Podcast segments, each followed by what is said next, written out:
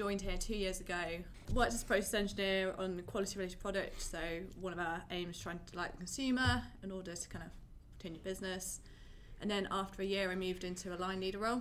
Um, so then stepped up to start managing between 10 and 15 people during the role um, and being responsible for line results. Um, and now I've just started a new project engineering role Right. um, in actual the engineering department. So it's looking a bit more, a bit of a step back. Um, when you say step back, or step back from what, like the front end? from operations operations. Right, I so see. you look at, different projects in different, not kind of in a different way. Mine are all very packing related at the moment. That's the Uh-huh. thing. Um, so it's good that you've got flexibility to be able to do several roles. You can decide what you want to do, and the company there to support you, sort of thing. What? Where did you study, and what did you study? Uh, Bath, University of Bath, chemical engineering. Ah, okay. so mas- integrated masters with a year in industry. Right, I see. Is it strange for a chemical engineer, for want of a better phrase, to go into like FMCG and not oil and gas or energy? So Not hugely now. I Is it don't not? know. So the majority of all the guys on uh, us, I think there's two mechanical and then the rest are chemical. But it is more mechanical a job. It's funny. Mm. Um, but it's the Did you skills know that before prob- you applied? Yeah, so it's, it's more the skills of like problem solving. So Yeah.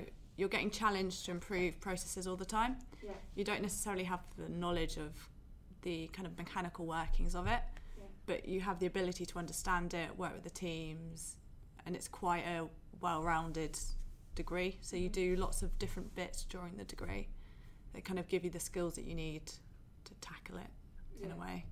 And what made you choose Procter and Gamble then? Uh, so I knew a few people who had done internships um, and enjoyed it during university, but I also know that uh, P&G's got a really good development kind of um, ethos during the company. So there's loads of opportunities to learn really key core skills um, within the company. So within the first few months, I went to um, an IWS school where I learned loads of the core P&G programs, which gave me loads of skills and able to kind of do my job. What's IWS? Just to interrupt. Um, integrated work system. Right, So it's a process that we have on site that helps our problem solving and really helps us get to the bottom of what's happening. Um, and this then enables this problem solving, really sets you up for success rather than just kind of leaving you in the deep end and wishing you luck to try and get the job done. Yeah.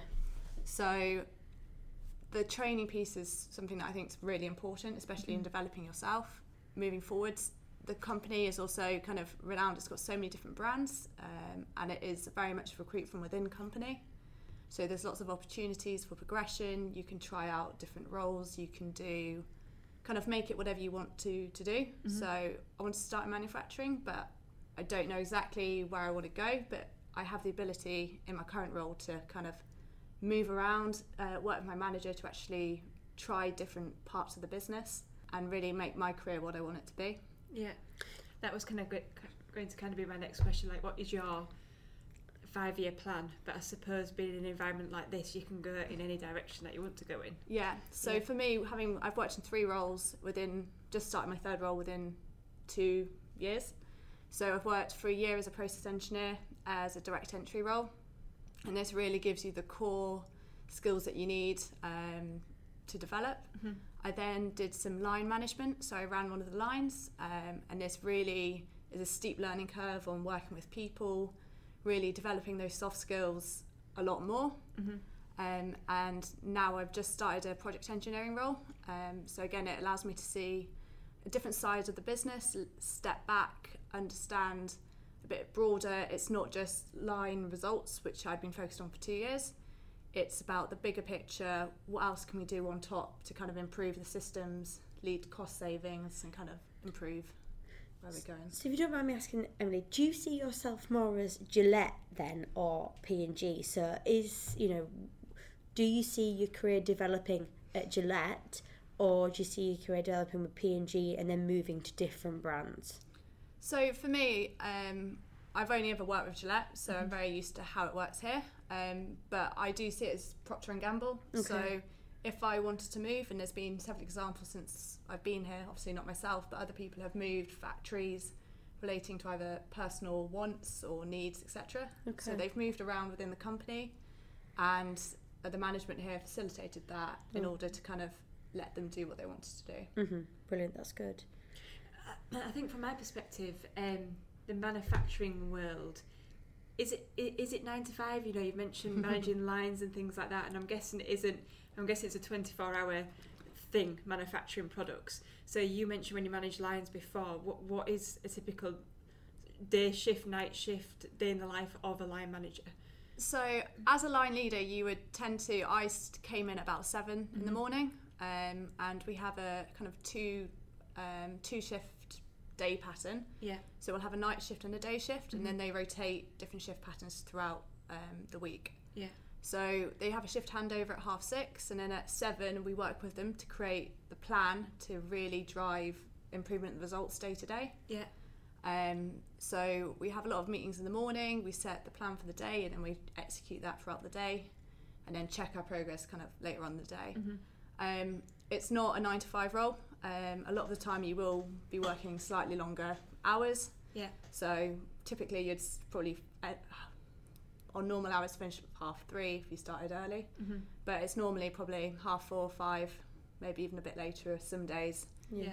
Um, Depending on what happens, I suppose. If- exactly. If your line goes down, for example, you can't just Yeah. hand it over to the next person and But the amazing thing is, like, even if you do work twelve hour days, you it goes in five minutes. Like yeah. the Yeah. time, you Mm. just don't even notice it passing. And you're like, I've still got this to do, which I didn't actually get Yeah. done, despite having been here for hours, just because you're there. And I think the most rewarding thing of it is is working with the people Mm-hmm. and seeing them improve, and actually them giving you feedback of actually you're learning and growing as well. So working with them, it's a really rewarding environment Mm-hmm. doing that. Um, and I think that's the steepest learning curve I've had is managing those people Mm-hmm. um, over that time, but also the most rewarding as well.